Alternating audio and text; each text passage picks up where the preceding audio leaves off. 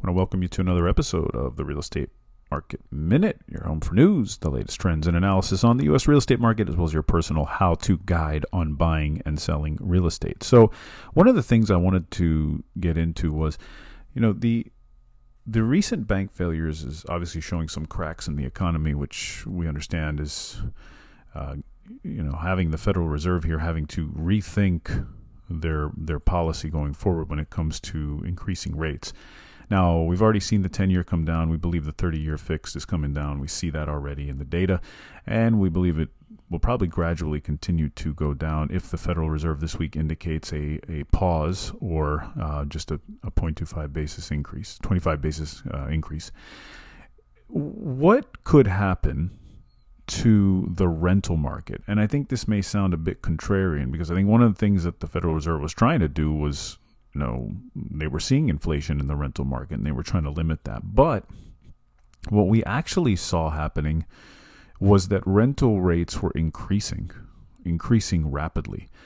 And why rents were going up was almost exactly in correlation to the rise of interest rates because affordability of purchasing a home um, became significantly more and more and more and more difficult, right? So affordability got worse.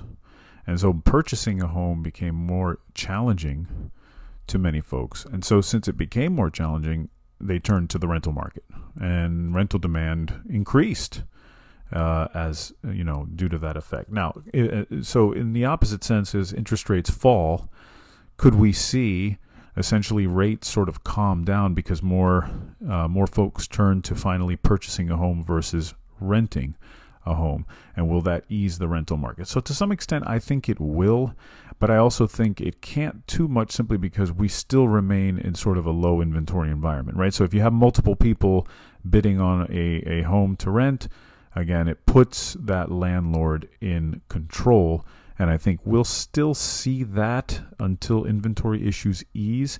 But what at least it will do is take some of those folks off the rental market and into the buyer's market, which could ease things a little bit or at least cap. So I know it sounds a little bit maybe against the grain, but I think you have to see what has happened to figure out what could happen right?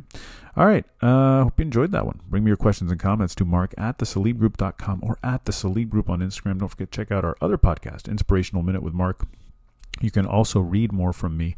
Check out medium.com slash at Mark Salib. And if you are a real estate agent, reach out and let me know how I can help you set and accomplish your goals. Don't forget to leave a rating for the show and subscribe to help others find the show and be informed and educated about the real estate market just like you. See you on the next Real Estate Market Minute podcast.